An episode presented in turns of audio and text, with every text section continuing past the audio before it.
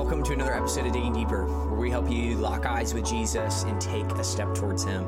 Today's episode is entitled Christ's Ambassadors, and our scripture reading is 2 Corinthians 5, verse 20. God's word says this Therefore, we are ambassadors for Christ. Since God is making His appeal through us, we plead on Christ's behalf be reconciled to God as we are looking this week at how to make a difference in our world and in our community for Christ, 2 Corinthians 5:20 speaks so specifically to our identity and our purpose. Um, it describes that our identity is that we are Christ's ambassadors, and our message and our plea to our friends, our family, and our community is this: be reconciled to God. Yet, a common misconception is that this task of ministry is simply reserved for pastors or for church staff members. But that just could not be farther from the truth. We believe that all of life is an expression of our ministry and our worship to God. Ministry is not something that full time pastors do. In fact, the role of church leaders is to equip the saints, aka non pastors, for the work of ministry. The saints, all believers in the church are to do the work of ministry. And God has given us gifts. He has equipped us in order that we may serve others. And so with that in mind, may let us let this passage remind you today that we are ambassadors for Christ.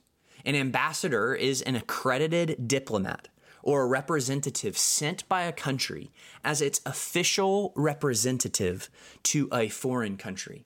In the same way, we, you, have been sent by the Lord as an official representative of Him to the spaces and the places in which you live. To make, to make this very specific, that God has made you His representative in your neighborhood that God has made you his representative in your social club.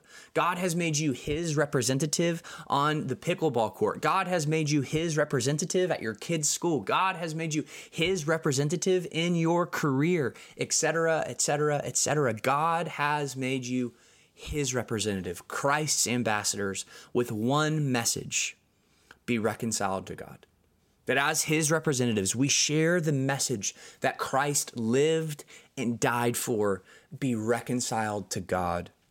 Essentially, we are compelling people to come back to what they were made for a right relationship with God now and for eternity. So, sisters and brothers, may we faithfully be ambassadors for Christ Jesus today and in our lifetime. Let's pray. Our Father, we thank you for your word. Pray that by the power of your Spirit, 2 Corinthians 5, verse 20, would change us into the likeness of Christ. Spirit of God, we just pray that this identity of Christ's ambassadors would just, uh, God, it would be stamped on our hearts and that we just would not be able to let go of it. And God, I pray um, that we would live out that identity, that we would plea to others that they would be reconciled to God. Um, Lord, it's an honor to be your representative and may we live faithfully under that banner today. We pray this through the Son and by the Spirit. Amen.